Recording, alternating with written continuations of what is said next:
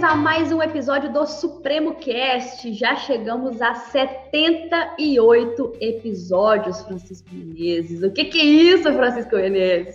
Bom dia, boa tarde, boa noite, boa madrugada, ouvintes do Supremo Cast. Carol, a Lei doze mil oitocentos e trinta diz que o delegado de polícia exerce função jurídica.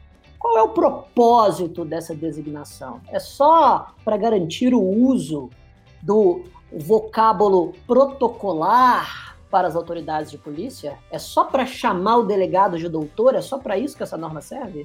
Uau, Chico, sempre com suas introduções incisivas. E assim, antes da gente começar, eu gostaria só de comentar um fato. Eu queria que você comentasse esse fato. Eu não vou, eu vou nem falar o que é que você já sabe.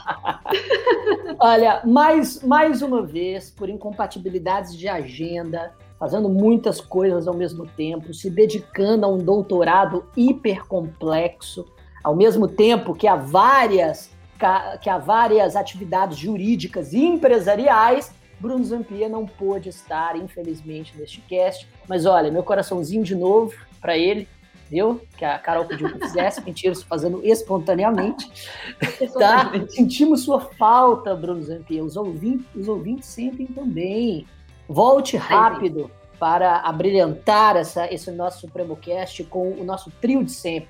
Mas, por enquanto, já que a incompatibilidade de agenda existe, nós tocamos o episódio por aqui. Não é não, Carol? É verdade. E, Chico, os ouvintes tanto sentem a falta do Bruno que recebemos já várias mensagens perguntando por ele. E recebemos hum. uma em especial, que é a do Pablo Guimarães, que sentiu a falta do Bruno, fez sugestão para os próximos episódios. Ele ainda falou, Chico, que só escutava a gente pelo Spotify, que nunca tinha assistido pelo YouTube. Então, eu quero aproveitar e convidar a todos os ouvintes que estão nos escutando agora pelas plataformas de áudio a se dirigirem ao nosso canal no YouTube, Supremo Concurso, Supremo T V, pesquisa lá e encontre o Supremo Cast, assista a nossa carinha, né, Chico? Na telinha. Exato, exatamente. Eu tô muito contente com nossos números lá no, no YouTube. Tem, tem episódio com quase sessenta mil visualizações só no YouTube. Uhum. E assim, podcast jurídico, sabe? A gente não fica Exato. falando sobre B B B e é impressionante. É, isso realmente deixa a gente muito, muito feliz, porque o nosso propósito é esse, né, Chico? Compartilhar conhecimento, informação de forma didática, de forma democrática e acessível. Então, aproveitem esse conteúdo. Mas o Chico começou falando da Lei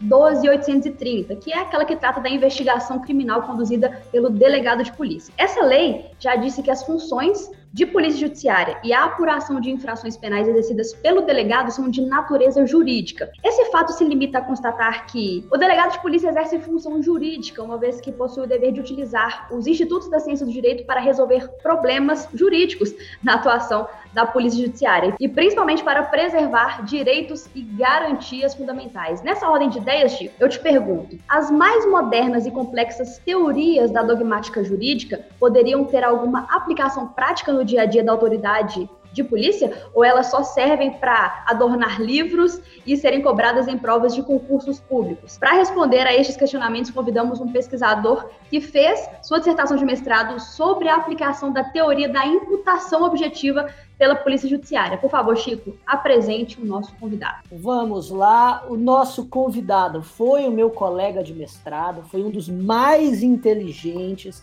das turmas que nós dividimos. Ele é atualmente doutorando e mestre em Direito Penal pela P U C Minas, é policial civil e professor da Academia de Polícia Civil de Minas Gerais e da pós-graduação dos Instituto, do Instituto de Ensino Jurídico, além de professor e articulista do portal jurídico Bebendo Direito e coautor de livros jurídicos como Lei de Abuso de Autoridade, uma análise sob a ótica de, de agentes públicos e advogados, e a teoria da imputação objetiva e a sua aplicação pela, do, pela polícia judiciária. Gleison, por favor, junte-se a nós na mesa. Olá, olá, Chico, beleza? Olá, Carol, tudo bem? Oi, Gleison, tudo bem? Eu tô ótimo, vocês. Prazer te receber aqui. Ah, muito bom, muito bom estar com vocês. E com essa apresentação do Chico, então, eu tô também diminuindo aqui dentro. Eu tô com medo. É muita responsabilidade de ter me passado. Ah, que é isso. Estão... Ó, exato. Olha, o Gleison Lima Rodrigues é um dos, foi um dos mais inteligentes dos meus colegas de mestrado. Já há algum tempo eu queria chamá-lo aqui pro para o Supremo Cast. As nossas conversas, o que eu mais me lembro, Gleison, da, da, nossa, da nossa interação, foram não só as conversas jurídicas na aula e a interação com os professores, mas a, as nossas conversas pós-aula, em que a gente descia ali para aqueles, para aqueles bares próximos à, à, à P U C Coração Eucarístico. Para beber nos... direito? Para beber direito, exatamente. Pra beber direito. E ficava. E ali, ali mais ainda, né? E ali mais é. ainda, porque a gente saía, ali saíam dissertações e teses, né? Exato. Discutindo, exato. Discutíamos sobre a mais ampla filosofia jurídica. Exatamente, mais ampla. Muito a coisa era. Era muito legal, olha, muito, muito feliz de, de ter você aqui. Então, vamos começar pela, por uma pergunta que situa o nosso ouvinte, não só no tema, como também na importância da atuação jurídica e, por isso, técnica e científica do delegado de polícia. Então, a minha pergunta é bem, é bem direta. Qual que é a tarefa jurídica do delegado de polícia no seu dia a dia, no que diz respeito à ciência do direito penal? Pois bem, veja só, Chico e Carol, a, a ideia de trazer o delegado de polícia como um protagonista dentro dessa análise jurídica de um fato, ela já está prescrita não, na, na, bem com a essência da Constituição Federal, que fala da investigação policial e a polícia judiciária, mas a Lei doze mil e trinta, ela trouxe esse, esse respaldo, É, dois mil oitocentos e trinta, então esse respaldo é muito grande para que o delegado de polícia pudesse realmente é ser um protagonista com análise técnico-jurídica na apuração dos crimes. Então, assim, é, o delegado de polícia hoje, ele precisa ter esse, essa noção muito forte, não só é, prática, mas também teórica, para que ele possa aplicar esses institutos jurídicos de uma maneira muito mais é, é, é, inteligível. Aí, né? Hoje, hoje é muito importante que ele entenda não só de um causalismo, de um finalismo, de um funcionalismo, mas também da teoria da imputação objetiva, que é o nosso objetivo aqui também. Certo. Bacana. E, e Chico, pode, pode eu falar. Acho interessante você fazer essa pergunta, porque a gente alcança muita gente com o Supremo Cast, né? Nós temos ouvintes que não são do direito, ouvintes que estão no início do curso, e muitos concurseiros, muita gente que quer entrar para o direito, que vai fazer vestibular, e muita gente que, inclusive, está nessa, nessa fase e que já pensa em ser delegado de polícia. Então, o Gleison fez essa explicação inicial aí muito legal, que vai ajudar todo mundo a entender essa função aí. Pode falar, Chico. É, não, é, justamente, eu acho, eu acho muito importante a gente começar com essa constatação do, do Gleison, porque a gente constantemente é bombardeado por uma noção de um delegado de polícia meio que construída a partir dos filmes americanos e das novelas da Globo, né? Então hum, é, um, é um delegado verdade. de polícia que tem aquele autoritarismo cool, como diz Zaffaroni, né? Chico, você tocou num ponto, cara, que eu preciso é, comentar. É isso, é aquele autoritarismo cool, aquela coisa assim, sabe? É aquele, é aquele delegado que não tem medo de passar por cima das regras para uhum. fazer valer a lei. Não que isso faz algum sentido, né? Não Sim. faz nem, a frase em si não faz, não faz é. nenhum sentido, mas é, é aquela coisa, né? Ele não tem medo de quebrar as regras para poder pegar exatamente o bandido e fazer valer a justiça. Daí eu, eu, eu já rebato essa visão com uma pergunta que é a sua apresentação inicial. Gleison, é possível que um delegado de polícia seja combativo e atuante na sua função investigativa e, ao mesmo tempo, se preocupe com a, a preservação de direitos e garantias? Essas funções, elas não são antagônicas? Antes, antes do Gleison responder, eu, eu, eu preciso comentar, Chico, porque você tocou num ponto, assim, crucial. Eu preciso destacar uma coisa que a gente sempre fala aqui no cast: polarização. Ah, e esse sim. grande mal de, dessa polarização que assola a nossa sociedade, que corrompe os debates, que empobrece o discurso, também se faz presente quando a gente fala em carreira policial. E assim, é uma tristeza, é, é uma lástima ver como a polícia, em sua grande maioria, é odiada. E mais do que isso, é acusada de violar direitos e garantias fundamentais. E isso me, me deixa, assim, sinceramente triste, porque, assim, eu sei, eu sei que existem policiais que torturam, que matam, eu não tô desconsiderando esse fato. E isso, pra mim, é inaceitável. Mas o que eu quero deixar claro aqui é que, aliás, eu vou deixar claro que essas condutas são inaceitáveis, mas eu não posso generalizar essa conduta e demonizar a polícia. E por que eu destaco essa questão da polarização? Porque se você defende a atuação da polícia, você é visto como um admirador do sofrimento, justamente porque todo mundo acredita nessa generalização, que Todo policial é dotado dessa, autor, dessa autoridade, desse autoritarismo que mata e que tortura. Mas se você critica, critica você é um esquerdista, petista, da Ursal, então, pera lá, pera lá, por favor. Não polarize minha fala. Eu tô, a única coisa que eu quero dizer aqui é que me entristece muito esses discursos polarizados de que ou você está de um lado ou você está de outro, e não. A gente Exato. Precisa entender que ex- existem pessoas ruins, eu não gosto dessa expressão, né? O cidadão de bem, a pessoa boa, a pessoa ruim, mas existem pessoas que violam direitos e garantias fundamentais em qualquer função pública, e não só na polícia. Mas também existem pessoas que fazem jus ao, ao, ao nome de servidor público. Então, por favor, vamos parar de polarizar isso. Eu precisava desabafar. E aí, Gleison? Mas, é, mas veja bem. Ou não? O que, que acontece? É, a gente é uma democracia muito recente, depois do período militar. A gente fala que houve uma ideia de redemocratização do país em oitenta e cinco, com uma Constituição de oitenta e oito, pois, portanto, assim, muito novinha. E nós temos uma lei de tortura que é de noventa e sete, ou seja, a, a polícia ela teve que se reescrever com, com uma estrutura totalmente diferenciada, pensando agora como uma não produtora de nulidades, e eu sempre falo que a atividade, e, e indo para a pergunta do, do Francisco, a, a atividade policial ela tem que ser garantista, sob pena de você ser um produtor de nulidades, e não adianta, lá na frente o seu processo vai virar um pó, como aconteceu. Há exemplo, sim, típico, Operação Satyagraha, que no final das contas virou pó, exatamente em razão de produção de nulidades que foram feitas durante o caminho. Então, é, o delegado de polícia tem que ser combativo, tem que ser incisivo na sua atividade. É uma atividade que requer não só conhecimento teórico, eu sempre falo que a atividade policial ela é de conhecimento multidisciplinar.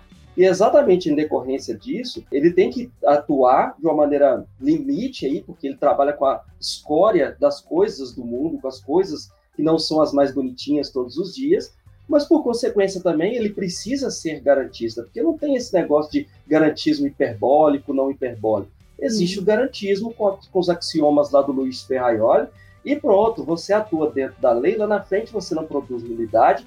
Exige-se, existe hoje até a ideia de economia do direito, né? Se você produ- produz todo aquilo que é, todas aquelas investigações, perícias, e lá na frente produz uma nulidade, qual é a frutividade disso aí? Nenhuma.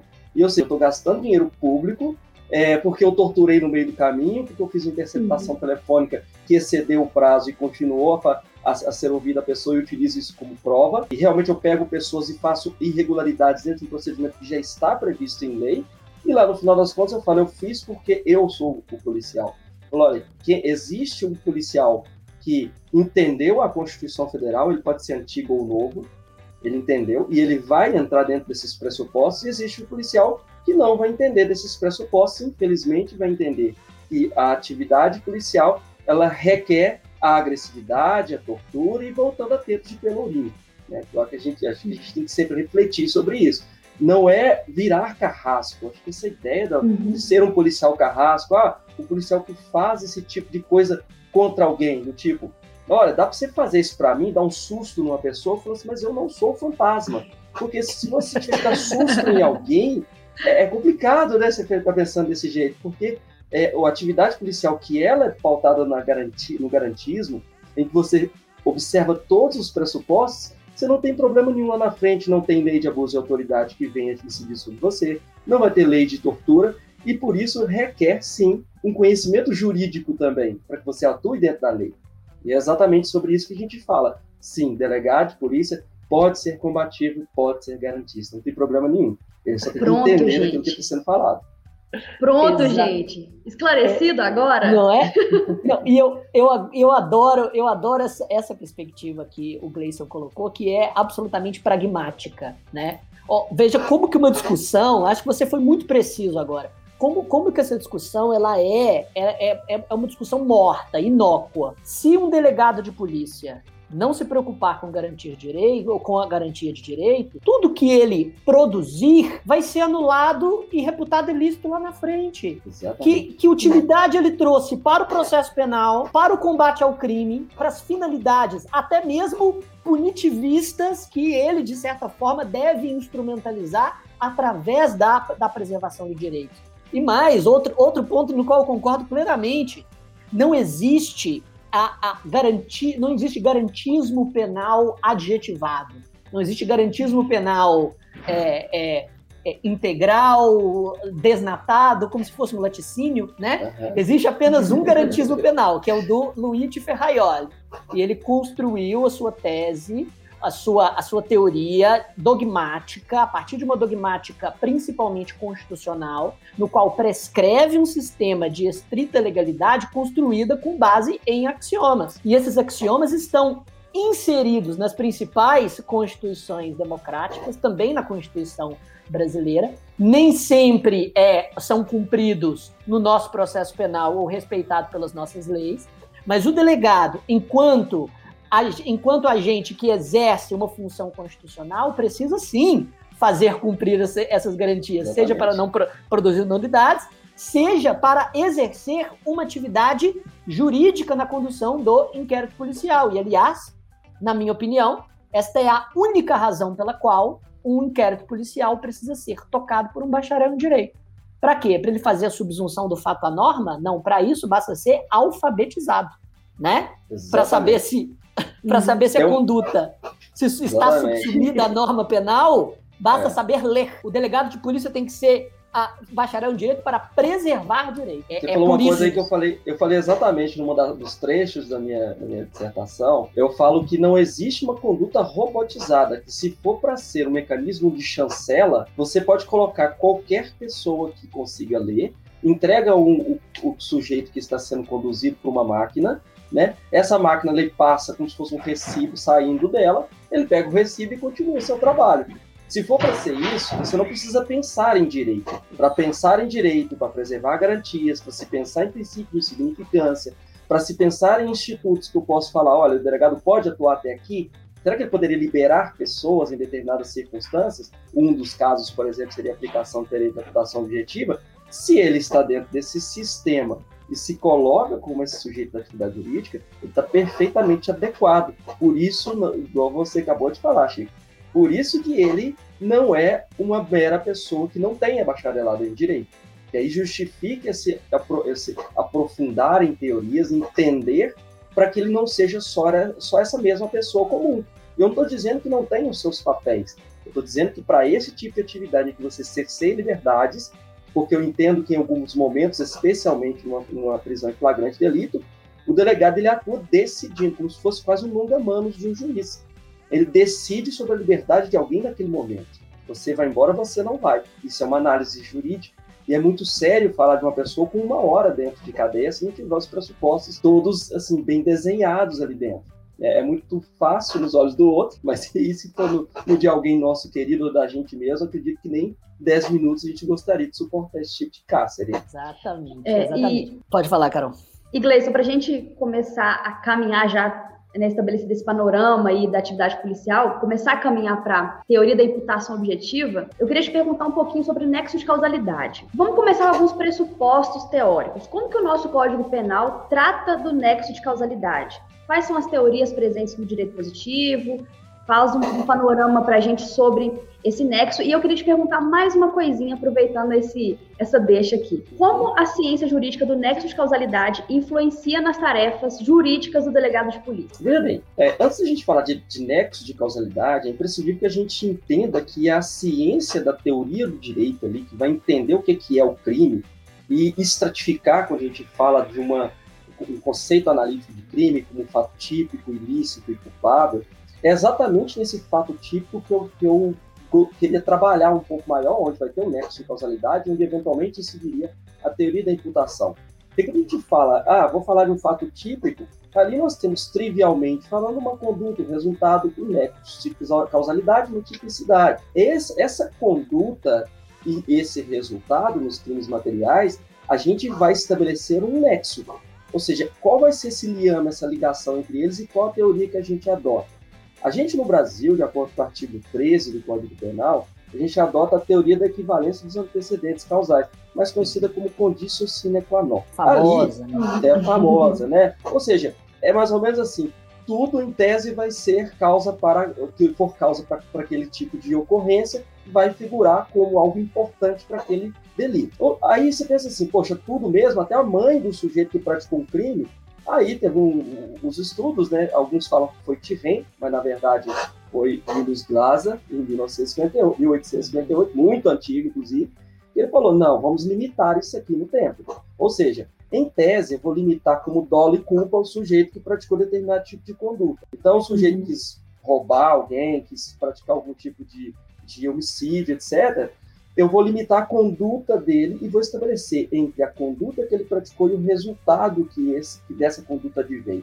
Por isso que a gente fala conditio sine qua non, que é a condição sem a qual limitada ao dolo e culpa desse sujeito. Né? Agora, nós Exato. temos sim... Só, nós temos uma exceção. Sim, é, ju, justamente. E eu, eu gosto muito de toda essa parte do, do, da, da teoria do delito, né? Da, do, do estudo do fato típico, do nexo de causalidade, porque é uma parte muito lógica, né? E se, e se estabelece em, em pressupostos lógicos. E eu já descobri desde os meus primeiros anos do, de, é, de, como professor que, o, que muitos dos alunos de direito não, não são muito ligados no raciocínio lógico, porque o direito tem muito disso, né? De, De, de criação de determinados juízos de valor, que muitas vezes não se, não se baseiam na, na, na pura lógica formal. Mas o, o, o que o, o Gleison está citando é o artigo treze do nosso Código Penal, para ilustrar aí para os alunos que ainda são, é, que ainda estão estudando direito, né, na, na faculdade e tudo mais. O artigo treze nos diz que considera-se causa ação ou omissão, é, considera-se causa de um crime toda ação ou omissão sem a qual o resultado não teria ocorrido. Ou seja, essa teoria da conditio sine qua non é aquela que diz que a causa de um crime é, são todas as ações ou omissões anteriores que, sem as quais o resultado não teria acontecido. E essa, como o Gleison muito bem colocou, essa teoria, em tese, colocaria dentro do nexo de causalidade todas aquelas a, a, aqueles acontecimentos anteriores ao fato, até mesmo que não tem nada a ver com o fato, como, por exemplo, a venda da arma para o homicida, ou até mesmo o nascimento do homicida, né? A mãe dele foi a causa do crime. Mas, é, ex, exato. Exatamente. Agora, justamente, a, a, para limitar esse nexo de causalidade, a gente precisa ir para a tipicidade subjetiva, para o dolo e culpa, para algo que está supostamente externo a essa relação causal. Isso já é, de certa forma, não querendo antecipar, mas esse já é um, esse já é um dos pontos que, que Roxin batia, né? Mostrando como que a conditio sine qua non ela era é, defeituosa, ou pelo menos incompleta, né? Porque você precisava já sair dela, indo para uma, para uma lógica subjetiva e dizer, olha, o vendedor da arma não responde para o homicídio porque ele não teve dolo ou culpa no momento de vender, mas pera, não, deveria ter uma, uma, uma teoria que já leva isso em consideração dentro do, da, da, desse nexo de imputação do resultado. Só estou criando uma tensão narrativa para o ouvinte. Que é Continue, Gleison.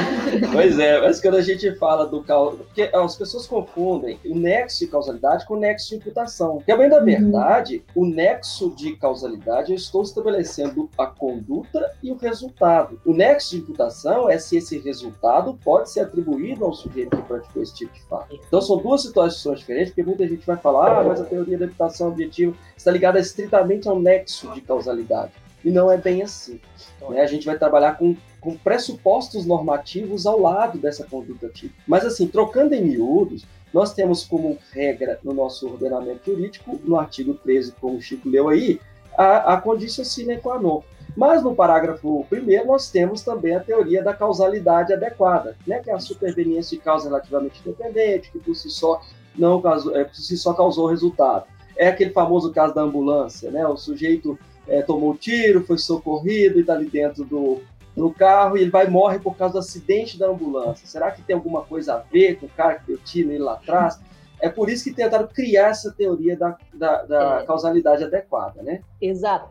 Justamente, o Código Penal, ele, ele percebe que a teoria da conditio sine qua non tem dois grandes inconvenientes, né? Porque se causa é toda ação ou omissão sem a qual o resultado não teria ocorrido, então a gente tem o problema do excesso dos antecedentes. Quer dizer que a mãe do cara, ao dar à luz a ele, co- cometeu uma conduta sem a qual o resultado não teria ocorrido. Aí, aí a gente limita...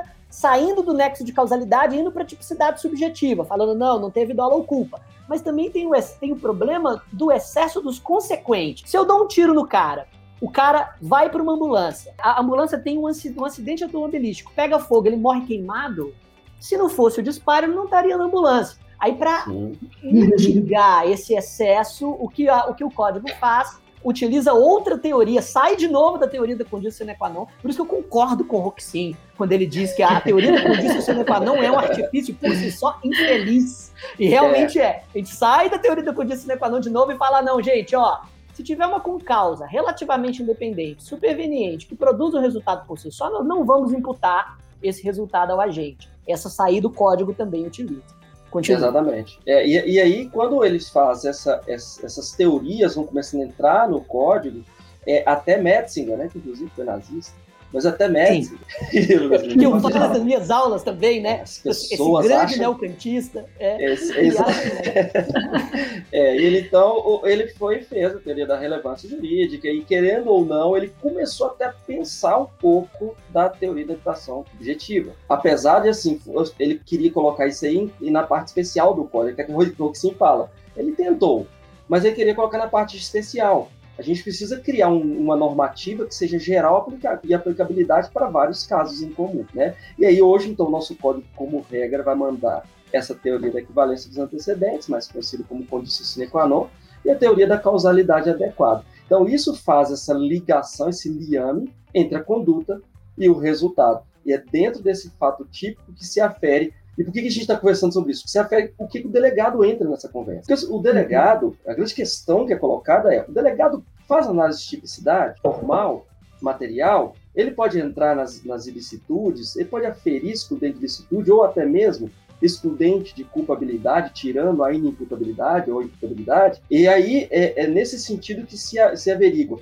Ele, ele fazendo a análise de tipicidade meramente é o que o Chico falou. Ele vai ser um mero prolator de recibos. Agora, e se ele puder fazer a tipicidade material, ainda que ele não entre, por exemplo, na, nas excludentes de licitude, aí nós começamos a pensar um pouco da tipicidade da imputação objetiva. Mas nós vamos prosseguir. Uhum. A gente tem que entender primeiro a imputação. Uhum. E, então, vamos aproveitar, vamos aproveitar esse momento, então, porque eu tenho certeza que os nossos ouvintes querem saber. Porque, assim... Eu me lembro, me lembro aqui do tempo da faculdade, né? Os professores falavam teoria da imputação objetiva, todo mundo, ah, tá entendendo tudo, mas ninguém entendia nada. Ninguém tá entendendo nada do que tá acontecendo. Eu adoro a sinceridade da Carol. É. Deus, é, a, pessoa começa, a pessoa começa estudando o homicídio e acha maravilhoso. Aí vem pra fogo, acha maravilhoso. Pensei, agora eu vou estudar um pouco do negócio de imputação. Falei assim, não, melhor que podia civil. Eu não tô querendo continuar. Eu gost... apaixonei por essa matéria, mas isso não vai rolar. Pois é, a teoria da, teoria da imputação objetiva, na verdade, ela, ela é mais complexa mesmo. Dá para simplificar quando a gente parte do, dos elementos do fato típico. Porque vejam bem, se a gente fala do fato típico, conduta, resultado, nexo, causalidade, tipicidade para os crimes materiais, a teoria da imputação objetiva ela vai colocar elementos normativos a mais dentro desse fato típico para que eu não fique só nessa análise do tipo, ah, é... O, a conduta ligou ao resultado, então é suficiente para a gente já ir e avaliar a segunda etapa, que seria antijuridicidade. Não, na verdade a teoria da imputação objetiva ela vai falar, vamos analisar outros elementos? O risco que foi, que, que, esse risco que, que aconteceu, é um risco proibido, é um risco permitido? O risco que aconteceu aqui, essa conduta, ela se realizou no resultado? Então, ao invés de eu olhar conduta e resultado tão somente, eu vou avaliar outros critérios ainda dentro do fato típico, para averiguar se tem ou não a imputação objetiva. Só um detalhe, todo mundo fala de imputação objetiva, mas em tese deveria chamar imputação não objetiva. Por quê? Imputação objetiva lembra para a gente assim, não precisa analisar dolo ou culpa, eu vou punir todo mundo que chegar e tiver é. dentro desse critério. E não é. Na verdade, ele está afastando as imputações objetivas. Então, mas, é, mas por que, que chama objetivo? Porque eu vou colocar mais critérios dentro do fato típico para analisar se esse fato deve ultrapassar nessa teoria analítica do fato típico, antijurídico e culpável, para ver se eu avanço para o antijurídico. Porque, eventualmente, falou assim, não, atender os critérios dentro da, das normativas aqui do fato típico, agora sim, vou avaliar se esse fato é lícito, vou avaliar se ele é culpável. Então, a, a teoria da imputação objetiva, na vertente de Claus Roxin, por que a gente fala na vertente de Claus Roxin? Porque nós temos outras pessoas que estudaram a teoria da imputação objetiva. A origem dela, na verdade, nem foi para o direito penal. Em mil novecentos e vinte e sete, Carl Lawrence, ele fez uma obra que foi a, a teoria da imputação em Hegel, e, e o conceito de imputação, da teoria da imputação objetiva, mas não era ligado ao direito penal. O Richard Honig, ele também fez outra obra em mil novecentos e trinta, trabalhando aí com o, o, a causalidade e imputação objetiva, que é o nome da obra dele. E aí, quase quarenta anos depois, chega o Roxin e começa a falar, falou, não, acho que essa imputação cabe aqui pra gente. E aí o Roxin, quando ele trouxe essa ideia da imputação para dentro do direito penal, ele queria criar elementos normativos dentro do fato típico para que ele é, é, avaliasse melhor se esse crime ia acontecer ou não dentro do fato típico. Bacana? Então, essa ideia da, da imputação objetiva. Aí vamos falar, tem o Jakobs, que é o Günther Jakobs, que é um outro, um, um alemão também, lembrando que o Roxin é alemão, que é o Claus Roxin. Por um, instante, por um instante eu achei que você ia falar que é um outro nazista. Não é, gente, brincadeira. Não. É. Voltando. Apesar de, pode ser um neonazista, né? Com, com não, o direito penal do inimigo dele, eu acho que o direito penal isso. do inimigo dele é um pouco complicado, mas enfim. É, exato. É, e não, não confunda, Metzinger era um nazista, nazista mesmo, filiado isso. ao partido nazista, escrevia na década de isso. trinta. É, a, a, o direito penal do inimigo do Jakobs é de dois mil e três. Exatamente. É, ou, ou seja, é, oh, pra vocês verem que algumas coisas estão muito próximas da gente, né? Talvez a Alemanha, algumas coisas coincidam, né? Mas tudo bem. É, mas é, eu, eu, mas reconheço que Jakobs é um grande autor, é um grande pensador. Um grande autor. Eu acho que ele só deu uma escorregada no final, mas tudo bem. O, o Jakobs, ele, ele fez também a teoria da imputação objetiva, mas é, com a vertente diferenciada do, do Claus Roxin. O Claus Roxin pensava no bem jurídico, pensava na política criminal, mas o, o Günther Jakobs ele se baseava na filosofia, na sociologia de Niklas Luhmann, que falava dos sistemas. Então, o Günther Jakobs, Günther Jakobs pensava mais ou menos assim, ó, sujeito é, que praticou um crime, é, ele, é, ele deve ser punido para manutenção do sistema. E ele, ele era tão preciso em algumas coisas que tomava até uma questão radical. Se você vai ali na padaria e o sujeito vai comprar um, um pão, e você vai envenenar sua esposa, mas o padeiro te vende um pão, sabendo que você vai envenenar sua esposa, ele vai falar assim, o papel do padeiro é vender pão. O papel do padeiro não é praticar crimes e, e saber que você está envenenando o pão. Ou seja, quando o Jakobs veio, ele era de um, de um, de um tipo de, de, a gente chama de funcionalismo radical, é, apesar de ser um grande autor, mas ele é, é um funcionalismo radical que pensa no sistema, o sistema tem que estar andando. Então, por isso que habilita ele ter escrito depois o direito penal do inimigo. É, e aí... Não, não é, ele, ele diz, ele defende isso. dois mil e três, é, é realmente, tá, é, é assim... Tá, enfim, é. mas é excelente, excelente sua, sua exposição, seu, seu poder de síntese. Podemos dizer, recortei aqui uma, uma frase do, é, do Roxin traduzida por, por, pelo Luiz Greco, que eu acho que vai ajudar o nosso ouvinte a, a, a compreender o que exatamente é a teoria da imputação objetiva. Veja como, como que Roxin, e, e relendo Roxin até para estudar o tema para o cast, é, é, eu, eu, me, eu, me, eu relembrei como que ele é didático, né? Como que a gente pensa, nossa, esses grandes autores são herméticos, são super complexos, alguns são mesmo, mas é, muitos deles, não, eles, é, isso aqui deixa é, de muito direito é, é, esquematizado no chinelo de tão didático que é. E ele, e ele diz, olha, o que é a teoria da imputação objetiva? Consiste em um conjunto de pressupostos jurídicos normativos que condicionam a relação de imputação, ou seja, de atribuição, de um resultado jurídico a um determinado comportamento humano.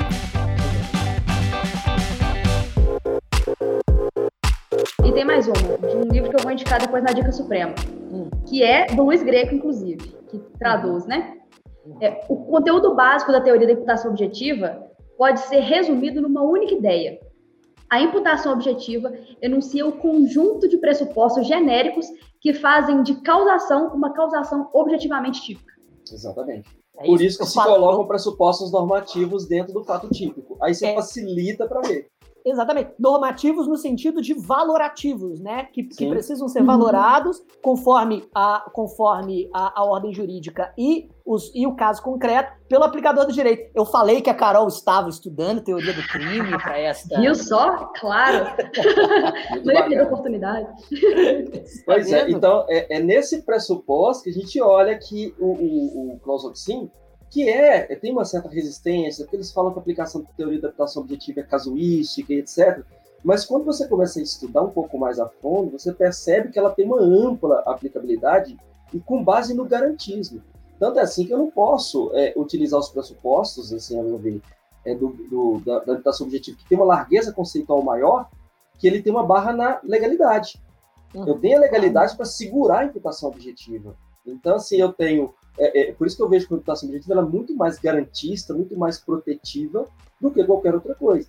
Hoje, por exemplo, se discute a princípio da insignificância, ah, a gente sabe que ele vai, é, re, é, ele vai excluir a tipicidade por não ferir o bem jurídico. É, isso foi inventado por Claus Roxin. Sim. Ele falou. E, e ele não falou só disso. Se você for utilizar a própria imputação objetiva, se eu não tenho uma, uma relevância jurídica deste fato, eu não tenho risco é, afrontado, então eu posso é, eliminar esse fato pelo fato típico mesmo. Ou seja, eu, re, eu já resolvo essa situação no fato típico, esse cara não vai para o ilícito e não vai para o culpável. E aí a pergunta é, o delegado pode fazer isso? É, esse, é. Esse, é, é, esse é o ponto... Essa é a questão. Exato, esse, esse é o ponto do nosso cast, é o ponto do nosso cast. E, e antes de, de ir para especificamente para a ação do delegado e até para o desenvolvimento um pouco mais, mais detido da, desses pressupostos da, da imputação objetiva, aí para o nosso ouvinte viajar um pouco na, na, na nossa jusfilosofia, só porque eu não resisto de, de falar essas coisas, porque isso, isso é lindo demais. Dogmática jurídico-penal, de funcionalismo, funcionalismo de Roxin, isso é lindo demais. Isso é Beethoven compondo a nona sinfonia em tempo real, enquanto Michelangelo pira na Capela Sistina. Gente, o Chiquinho tá vermelho. É isso. O Chiquinho tá da cor do meu batom. Estamos tão felizes, nós estamos emocionados. Isso é lindo demais, é lindo demais, demais. Isso é arte. Mas, enfim, o, o, veja, veja bem, veja bem. E o, o que o, o, o Gleison colocou muito bem nesse, nesse, nesse poder de, de síntese que ele, que ele tem, e até diferenciando a imputação objetiva do Roxin para o, o Jakobs, ele disse justamente que o Roxin tem essa... essa pegada, esse propósito político-criminal. E até corrija-me se, se você discordar do que eu vou dizer agora, Gleison. Mas muito se fala, até em, em apostilas de preparação para concurso e tudo mais, que o funcionalismo de Roxin tenta reaproximar o direito penal, enquanto ciência jurídica, enquanto dogmática, da política criminal. E normalmente jogam isso ali, ó, e sem... sem nem explicar sem como se análise. aproximar. Uhum. E, mas vejam, quando você filtra o nexo de imputação através de pressupostos normativos, que são pressupostos ligados à proteção do bem jurídico, que é a função do direito penal, você faz com que a política criminal seja trazida para dentro do estudo da teoria do crime, para dentro dos pressupostos que constrói o próprio conceito de delito. E ele, ele faz isso através da ciência do direito, é um gênio. Um gênio, ou, gênio ou, vivo, ou você... e um gênio vivo, né? E um, um gênio vivo, um gênio exato. Vivo. Cara, é arte, Roxin é arte, é fantástico. Enfim, vai, você, pois é, eu, eu, é sinto, eu sinto que até mesmo as pessoas são um pouco resistentes ao, ao Claus Roxin, até autores é, consagrados, por exemplo, você pega o, o Zaffaroni, que é um super autor, ele é finalista, mas ele já, já chegou a falar sobre o, o Claus Roxin, mas só falou que a teoria é insegura. Hum. Então, assim, o porquê? Porque tem uns pressupostos mais abertos para interpretação, né? E aí o, o temor é, e se esses pressupostos forem utilizados para o lado, vamos dizer assim, do mal, né? Eu acredito hum. que é uma reflexão que ele faz, não deixa de ter uma certa razão, mas se você hum. tem uma lei e uma constituição forte para segurar, você não consegue ultrapassar daqueles limites de pressupostos que são delineados pela própria teoria da imputação objetiva. Né? Eu acho assim, é, o, o, o finalismo, e, e assim, tocando um pouquinho, já que você gosta da doutrina pesada mesmo, né, Chica?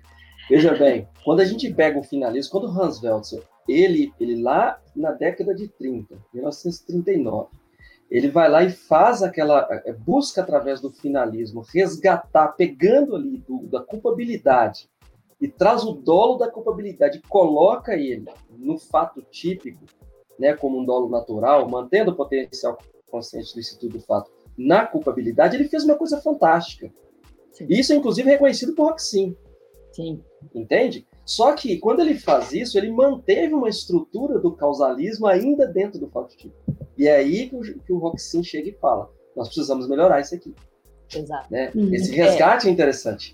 É. É, concordo. É, inclusive, Roxin começa com a sua doutrina com esse elogio a Welzel, mas, ao mesmo tempo, aponta que determinadas construções são infelizes e, inclusive, ao final, ele basicamente diz que, ao criar uma teoria da imputação objetiva que condiciona essa atribuição, essa imputação do tipo objetivo com base em determinados pressupostos valorativos, pressupostos estes que se ligam à própria função do direito penal, você coloca o dolo, entre aspas, no lugar dele, no local de menos importância que ele deveria Exatamente. ter. Exatamente. Quando Roxin, na verdade, coloca a finalidade como o grande, a, a, o grande protagonista da teoria do crime, né? Que a, a finalidade para Roxin seria a própria base ontológica, ontológica no sentido de ser a própria essência, né, da conduta, aquela, a, aquele pressuposto lógico real que vai concentrar até mesmo o desvalor do crime. Roxin diz, uhum. não, não, não, não, não, não, não. Vamos botar é, a finalidade aqui. Só o Welzel, né? O, o, o, oi? Você falou o Welzel primeiro, o Welzel. O Welzel primeiro. É, exato, perdão, isso, muito obrigado, muito obrigado. Para ver se o ouvinte está prestando atenção. Welzel vai colocar tudo na, na, na, é, na finalidade. Vai colocar todo o próprio desvalor que o crime tem nessa, nessa base ontológica do direito penal. O Roxin fala, não, não, não, não, não, vamos colocar a finalidade aqui no lugar dela, ó. E como que a gente coloca ela no lugar dela? A gente só vai analisar a finalidade, só vai analisar o dolo, depois de satisfeitos todos os pressupostos de imputação exatamente. do tipo objetivo, exatamente. que não dependem... As pessoas têm dificuldade disso, de entender Exato. exatamente isso. Que, que não, não de... deixa que não de avaliar. Da... É maravilhoso, cara. E não deixa de avaliar. E as pessoas falam assim, poxa... Ah, mas isso é muita teoria, isso é muita... To... Isso é o que a gente planta, faz essa estrutura toda para lá na frente falar, uhum. essa pessoa pode estar livre ou não. Então, assim, isso é muito complexo. Por isso a importância de se estudar os pressupostos, a lei, as teorias, e quem que é o aplicador dessa norma na hora do flagrante delito? O delegado de polícia. Uhum. Se ele não entende essa, essa dinâmica, ele vai ser o chancela. Ele vai falar, o sujeito pegou o sabonete... Ele tem, que, ele tem que ser preso. E eu Ô, vou te falar mais. Nós vamos chegar, em, inclusive, em excludente em tese, que é de licitude, que a gente pode tentar puxar como excludente de tipicidade. Mas nós vamos falar daqui a pouco. É, o Gleison, eu queria que você entrasse nessa, nessa parte da aplicação da teoria da imputação objetiva pelo delegado, já que você começou a falar disso. E Sim. mais, você falou, ah, o pessoal acha que isso é só teoria, né? Que isso não serve na prática e tudo mais. Eu vejo muito isso, eu via muito isso na faculdade. Ah, não vou estudar isso não. eu não vou, não vou aplicar isso, não vou praticar isso, sabe? Sim. Então, assim, eu acho interessante demais você falar isso, ressaltar essa importância e, emendando uma pergunta na outra, né, já que eu te perguntei como que funciona a aplicação pelo delegado de polícia, essa teoria já foi aplicada em casos no Brasil? Temos algum uhum. caso emblemático aí para citar, para explicar para a nossa Sim. audiência? Conta para a gente. Oh, acho veja que seria, só. Então, é. acho que seria legal se a gente justamente começasse, pelo menos, resumindo esses, esses critérios de imputação segundo Roxin, uhum. para que eles sirvam como base, né, dos nossos, ba... ah, boa, das nossas boa, ilustrações. Boa, né? Então, quais são esses pressupostos que têm que ser satisfeitos para que eu possa imputar o resultado a alguém? Para que eu possa imputar um, um tipo objetivo a alguém? Porque é isso que é a teoria da imputação objetiva. Né? Exatamente. O que, que a gente tem? A gente não tem um, dois, e inclusive tem uma abertura de pressupostos. Exatamente a teoria da imputação objetiva traz isso. Mas como mais emblemático, alguns falam em quatro, mas os principais são dois, que é a criação de um risco, né, não permitido e a realização desse risco no resultado. Isso vai estar ao lado da conduta, resultado, nexo de causalidade, tipicidade, mais criação do risco não permitido e realização desse risco no resultado. E dentro dessa criação do risco permitido, proibido, É, dentro dele, a gente pode interpretar e fazer sair, é, por exemplo, se tem princípio de insignificância ou não, se tem excludente de, de, de, é, de licitude ou não, e aí, se for satisfeito dentro desses pressupostos, a gente consegue eliminar a tipicidade administrativa. Já te digo que, quando a gente fala de teoria da imputação objetiva, a gente está falando de teoria garantista. Como a teoria garantista, eu estou falando de prisão, cada vez mais prisão, não, até porque parece que nós, não sei se é do Brasil só, mas a gente tem um, um fogo pela, pela, pela prisão, né? E, assim, é, é, tal, é, e a gente, para ter prisão de alguém, não, não é uma coisa normal. É você está te segregando aquela pessoa. Por isso que eu tenho que observar pressupostos, e vários dos pressupostos. E a grande pergunta é, ah, o delegado ele pode aplicar isso ou não pode aplicar isso na questão concreta? Onde se aplica isso? Observados esses pressupostos, É, é, até alguns pressupostos até de, de, de Jakobs, por exemplo, ele fala do princípio da confiança, que o S T F já até utilizou, que são pressupostos, você vê que é até bem aberta. A teoria da interpretação objetiva, ela permite que você observe alguns critérios que são abertos para que você incida no resultado, né? E eu acho que é isso que é o caminho que a gente estabelece.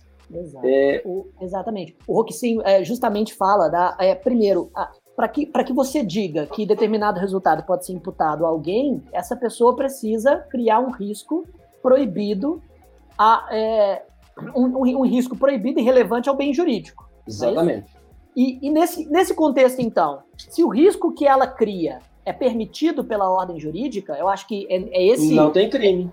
Não tem crime. E não tem não crime tem porque crime. Não tem sim, sequer nexo de imputação. Ah, mas foi a conduta dela que causou o resultado. Não, não, não. A gente vai superar, ou pelo menos complementar essa causalidade é, né, material. Não foi falado, não foi falado, mas eu vou dar um exemplo. Sim. Estrito cumprimento do dever legal. Uhum. Estrito cumprimento do dever legal é uma norma, é uma excludente de ilicitude pelo Código Penal. Cogente, você deve fazer esse tipo de dever legal. É, isso é um risco permitido? É a grande questão. Se for um risco permitido, porque é algo que é obrigado pela norma, é como se fosse a tipicidade conglobante de Zaffaroni ali. Se é um risco que é permitido, será que eu não deveria analisar isso no fato típico? Sabe, o estrito cumprimento de dever legal, que é algo que é fomentado pelo direito. Se está dentro de um risco que é permitido pelo ordenamento, será que eu não deveria também analisar isso no fato típico? Não é verdade? Então, entendeu? Ex- exatamente. Veja que eu, eu, eu tiro uma coisa do, do estudante de licitude, puxo ela para a tipicidade e o grande segredo. Toda vez que alguém fala assim, o delegado só faz análise de tipicidade. Pois bem, estou utilizando a teoria da interpretação objetiva e isso é análise de tipicidade. Esse, esse, esse é o ponto fundamental na teoria da imputação objetiva dentro da atuação do delegado de polícia. Exatamente. Porque até as forças mais conservadoras admitem que o delegado analisa a tipicidade. Pois bem, sim, a teoria da imputação objetiva chama para o fato típico todos esses critérios normativos relacionados à criação de um risco proibido e à realização deste risco no, no, no resultado, o que o delegado de polícia poderia perfeitamente observar, já trazendo... É, já, já trazendo várias análises relevantes para a função. E outra coisa, uhum, por exemplo, se um delegado de polícia, vamos supor que ele é adepto à, à teoria dos elementos negativos do tipo, do tipo. Uhum. Todas as excludentes vão estar onde? Na tipicidade. Na tipicidade. E ele vai falar, eu faço análise fato típico, só que eu sou adepto à teoria dos elementos negativos do tipo. No caso aqui, nós estamos falando de imputação objetiva. Mas vejam bem, que se toda vez que eu conseguir atrair e não levar lá para a excludente de licitude, eu coloco ela dentro do fato típico, eu permito, aí, a base da minha pesquisa, eu permito que o delegado de polícia possa atuar dentro do fato típico, embora eu acredite pessoalmente que pode fazer análise de excludente de ilicitude, pode fazer análise de excludente de, de é, é, culpabilidade, que aqui é outro parâmetro, exceto eu, em eu culpabilidade. Também, eu também acho, eu também acho é, que é... Até porque é, eu estou é mexendo possível com a liberdade de uma pessoa, e toda vez que eu falo que eu mexo com a liberdade de alguma pessoa, não, não posso... É fazer ela inserida no cárcere por uma mera questão de protocolos. Não é uma questão de protocolos, é uma questão de direito de liberdade. É exatamente por isso que, se a discussão é fato típico, e se a teoria da imputação objetiva está dentro do fato típico, e aí vamos avançar um pouquinho. No caso, é, é, é, vou fazer a diferença aqui entre polícia investigativa e polícia judiciária. As pessoas, a gente vê no Código de Processo, no, no Direito Processual Penal, até nos manuais, pouquíssimas pessoas falam sobre isso. Direito administrativo praticamente não fala sobre isso, mas a Constituição Federal e a Lei doze mil oitocentos e trinta, elas são claras, que a polícia, as polícias civis e federais, elas são polícia investigativa e polícia judiciária. Polícia investigativa e polícia judiciária. O judiciário fazendo é, é, procedimentos para o Poder Judiciário, por exemplo, o primeiro mandado de prisão, mandado de busca e apreensão, e a polícia investigativa, que é a Lei doze mil oitocentos e trinta, vai falar expressamente, apurar a autoria, materialidade e circunstâncias de um fato. E aí vai ter a análise jurídica desse fato. O que, que, é, o que, que chama a atenção? Quando eu falo de polícia, polícia investigativa e judiciária, a grande questão é, quando o delegado de polícia está ali sentado na mesa dele, recebendo auto de prisão em flagrante, ele é polícia investigativa ou polícia judiciária? Porque, em tese, ele não está investigando. Avalie bem que ele está ali É, é, chancelando aqueles fatos, como análise jurídica dele. E também não está necessariamente fazendo algo para o judiciário, mas parece que é um longa-manos do judiciário aí. E se uhum. ele for um longa-mandato judiciário, não estaria muito mais habilitado a exercer esse, esse poder decisório de libertar ou não libertar uma pessoa, valendo-se da teoria da habilitação objetiva? E é aí que mora a pesquisa.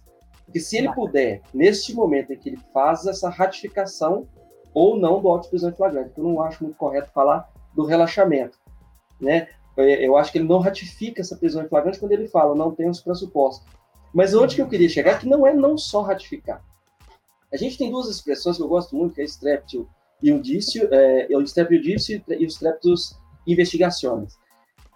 Você, toda vez que vai para uma investigação, você é, é, é, arranha a imagem dessa pessoa. Querendo ou não, a pessoa que está sendo investigada, ela vai ter seu, seu nome figurando em determinado tipo de rol, ainda que não seja rol de culpados, mas ela vai, eventualmente pode ser presa e etc e tal. Então, toda investigação ou toda, toda ratificação do auto de prisão flagrante, ele precisa ser muito bem fundamentado. Então, quando um delegado de polícia ele se depara com uma possibilidade de aplicar a teoria da imputação objetiva a um caso concreto, numa situação de flagrante delito, a minha visão é que ele sequer precisa fechar o procedimento em auto de prisão em flagrante, ainda que não ratifique. Para mim, hoje, a gente interpretando o Código de Processo Penal, a gente tem a verificação de procedência das informações. Envia esses autos de verificação de procedência das informações para o Ministério Público, que é o, o dominus litis, é o, é, o, é o dono dessa ação penal, e se ele entender que deve requisitar diligências, requisitar a instauração de inquérito policial, ou ele mesmo instaurar o procedimento investigatório criminal, que ele o faça. Mas antes que a gente lance essa pessoa no, no, no, no, no rol de lista de pessoas que já estão cadastradas pela polícia, antes que se instaure o inquérito, que para arquivar, pelo menos no modelo de hoje, já mudamos com o pacote anticrime, mas está suspenso por causa da A D I lá, né? Mas assim, o, o arquivamento do inquérito policial pelo, pelo Ministério Público. Mas do jeito que está, esse inquérito teria que ser terminado, porque o delegado não vai poder fazer nada sobre ele. Vai ter que entregar na mão do Judiciário, vai ter que entregar na mão do Ministério Público, e assim vai aquela pessoa sendo é, é, é, é, investigada e depois processada, eventualmente, de um fato que às vezes não precisa. Ele pode morrer ali no início, desde que seja efetivamente comunicado ao Ministério Público pela V P I. Lá no artigo quinto, parágrafo terceiro do C P P, ele fala da verificação de procedência das informações. E aí, se ele, se ele comunica isso, ele não precisa lançar essa pessoa no, nos sistemas policiais para falar que ela está sendo indiciada em determinado tipo de fato ou ela foi autuada em flagrante em determinado tipo de circunstância. Então, é exatamente isso, como uma espécie liberatória. Muito bom. Então, você defende que na, nessa, nessa ratificação da, é, da prisão em flagrante, O, o delegado utiliza, utilizaria-se desse V P I para nem, faz, nem utilizar o, o, o instituto é, Exatamente. Do, do, do A P F D. Exatamente. Por quê? Porque se ele não usa, e tem a guarida para isso, se ele não utiliza desse, desse instituto, da, da, do, do inquérito, porque a gente está falando de prisão em flagrante, mas eventualmente pode ser utilizado isso aí também no inquérito policial, No, no, no final dele ali. Mas, enfim, no que, onde que a gente está colocando é o, é o, é o flagrante delito. Se ele não utiliza o inquérito, ou se ele não utiliza o auto de prisão em flagrante, e ele, de repente, vai ali, faz uma V P I, ele não quer dizer que ele vai resolver o problema, mas quer dizer que ele vai passar para quem é, de fato, é a pessoa que tem a competência para atuar naquele, naquela situação. Então, a atribuição do delegado para por ali, ele passa para o Ministério Público, que se quiser, volte. Mas até nesse momento, esse sujeito que estava, por exemplo, com o princípio da insignificância, esse sujeito que está no princípio da adequação social, o que eu defendo também, o sujeito que está no estrito cumprimento do dever legal ou no exercício regular de direito, que são causas de excludente-licitude atualmente permissivas, ou seja, ou o direito está falando para você fazer, que é no caso do estrito cumprimento do dever legal, ou o Estado está te fomentando para que faça, permite que você faça, que é no, no, no exercício regular de direito, você não autua o sujeito ali e você comunica ao Ministério Público. Comunicou, está tudo certo, o Ministério Público já achou que aquilo ali é o suficiente para ele, não deve denunciar ninguém, o sujeito sequer foi indiciado no inquérito. Sequer ele foi autuado no flagrante para esperar um, dois dias, e se for no final de semana, cinco dias, dependendo da comarca, fala, acho que é bonito a lei, né?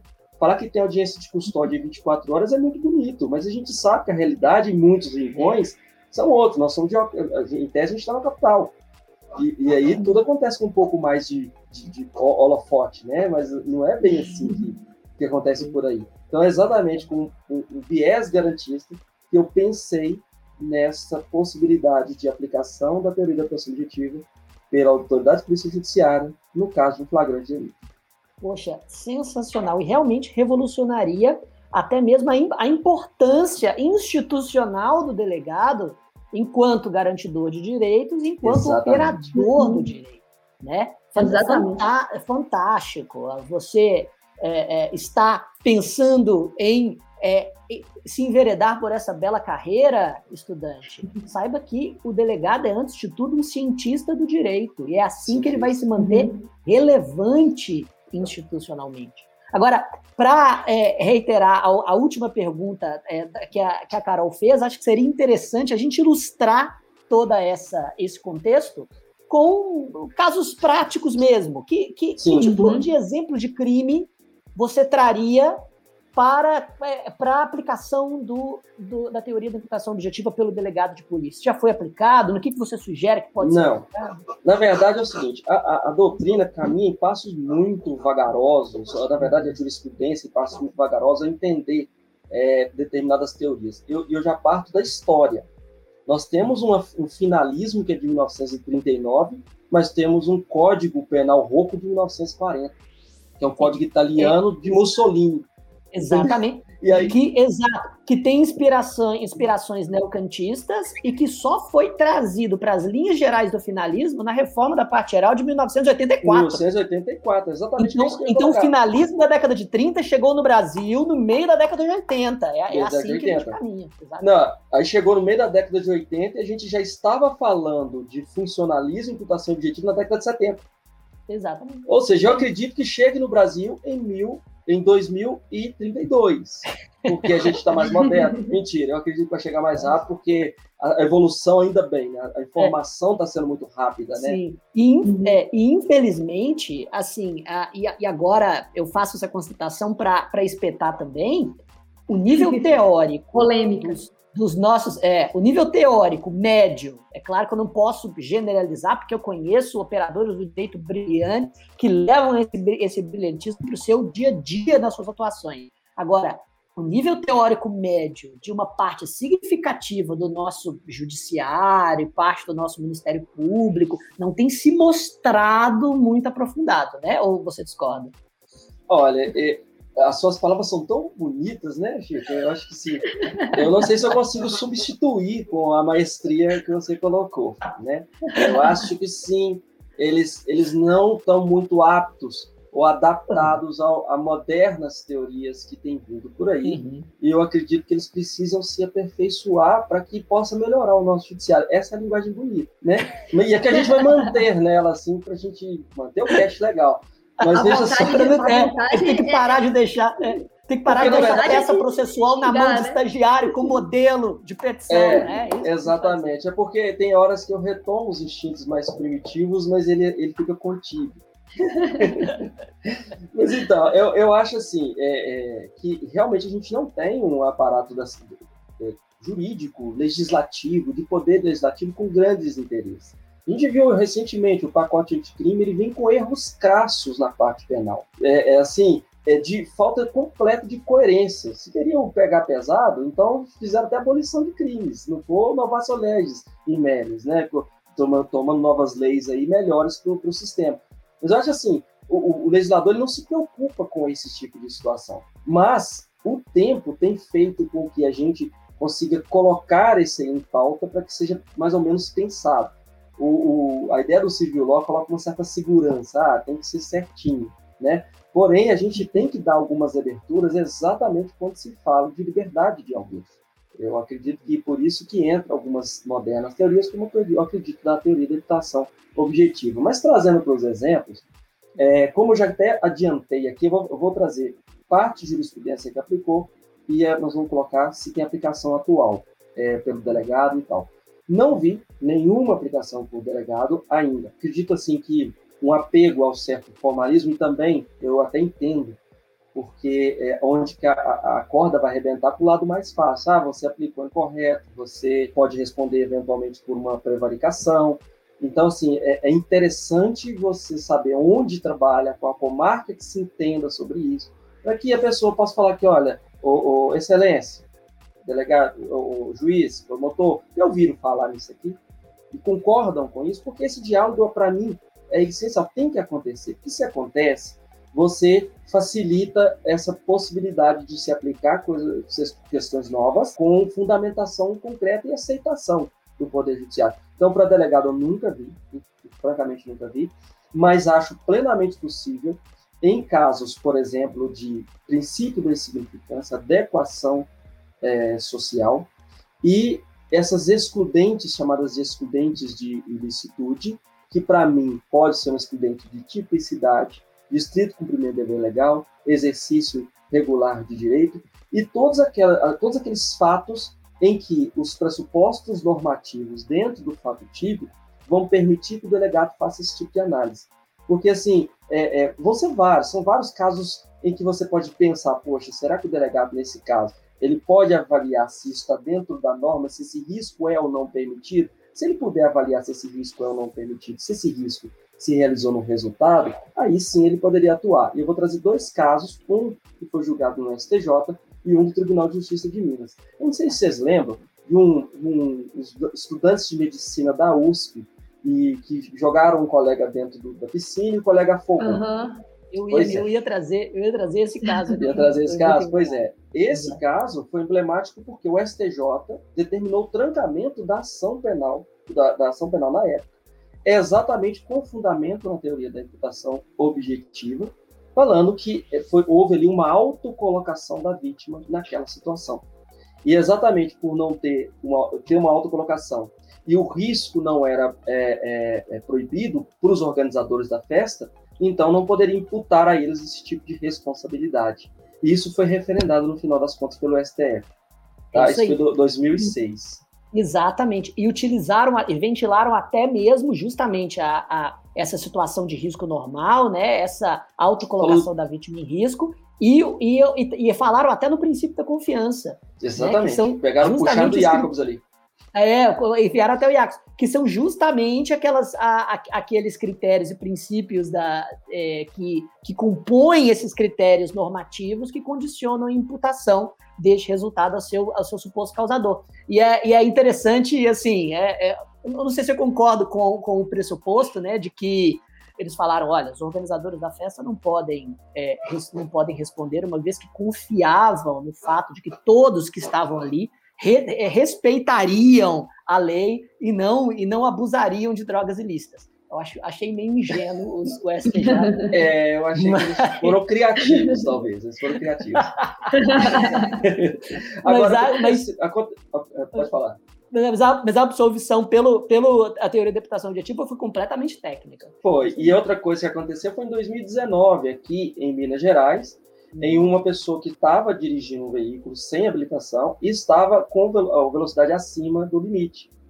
Porém, uma vítima veio de inopino e caiu, foi na frente do carro. Hum. E o, o, o Tribunal de Justiça de Minas entendeu que ali é, a, a, houve uma autocolocação da vítima nessa situação, e ele não tinha, o, o risco ali era um risco que estava permitido, porque por mais que ele tivesse, aliás, ele tá, o risco dele não era permitido, mas o risco não se realizou no resultado, essa foi a conclusão, o risco seu não é permitido, mas ele não se realizou no resultado, porque nesse meio do caminho houve essa mulher que de inopina apareceu na sua frente, então ela se colocou nessa própria condição, aplicou também a teoria da imputação objetiva em dois mil e dezenove, aqui em Minas.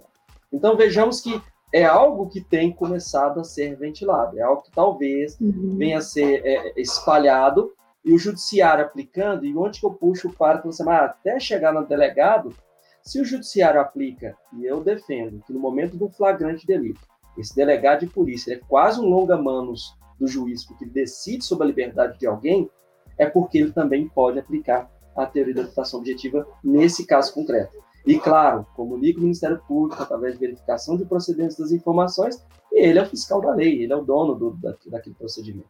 Muito Excelente. Bom. E, E muito legal, Chico, a gente entender essa parte prática, né? Porque, como a gente estava falando no início, muita gente às vezes não consegue enxergar essa teoria aplicada nos dias atuais, né? Pensa assim, ah, é coisa teórica, assim, não vou estudar isso, não vai ser aplicado nunca. E muito interessante essa teoria do Gleison, porque, como ele falou, essa aplicação pelo delegado de polícia pode até qualificar a atuação dele e isso fazer com que o sistema seja melhorado, né? A questão é, o, qual é o papel do delegado de polícia? Uhum. Ele é, ele é, lá, não é só na lei, mas está falando expressamente na lei que é um cargo jurídico. A análise fala na lei doze mil oitocentos e trinta, técnica jurídica. Se se uhum. quer qualificar esse delegado cada vez mais, a gente sabe como é que está entrando com uma qualificação técnica maior, isso tem que ser mantido e tem que se tornar realidade.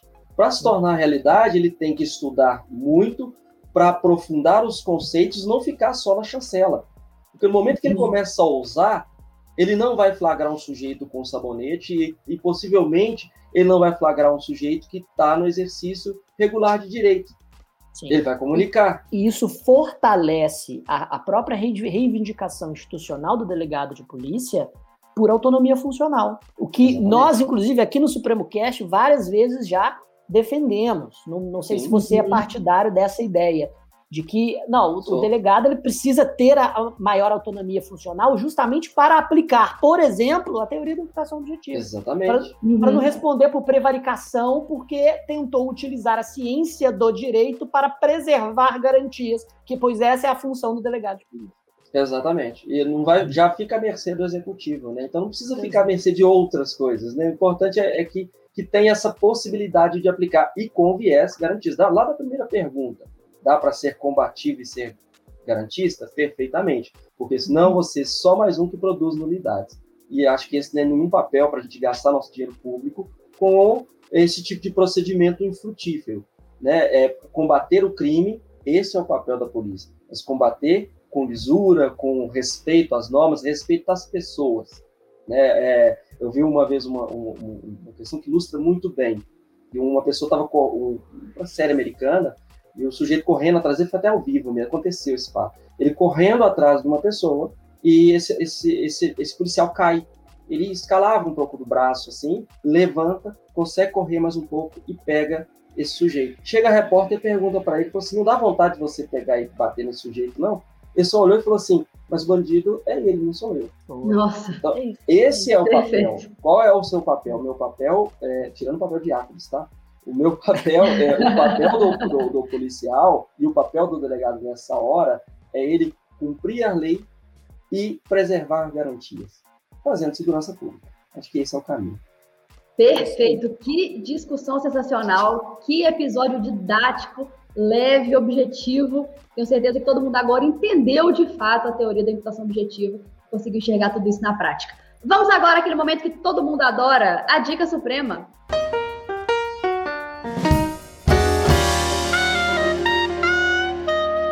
Chiquinho, o que, que você trouxe de dica para o nosso episódio de número setenta e oito?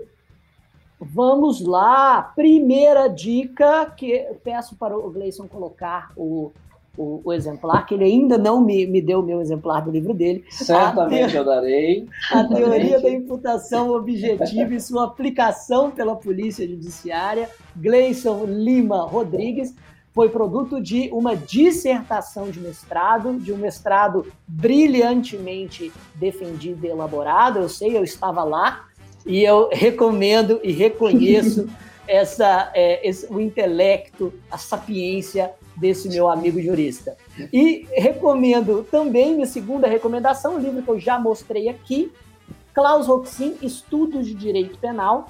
Nesse livro, o Roxin faz um apanhado geral da teoria funcionalista em alguns de seus pressupostos e corolários, e fala também sobre a teoria da imputação objetiva. Olha só, um livro fino, Estudos de Direito Penal, da Renovar, traduzido por, por Luiz Greco.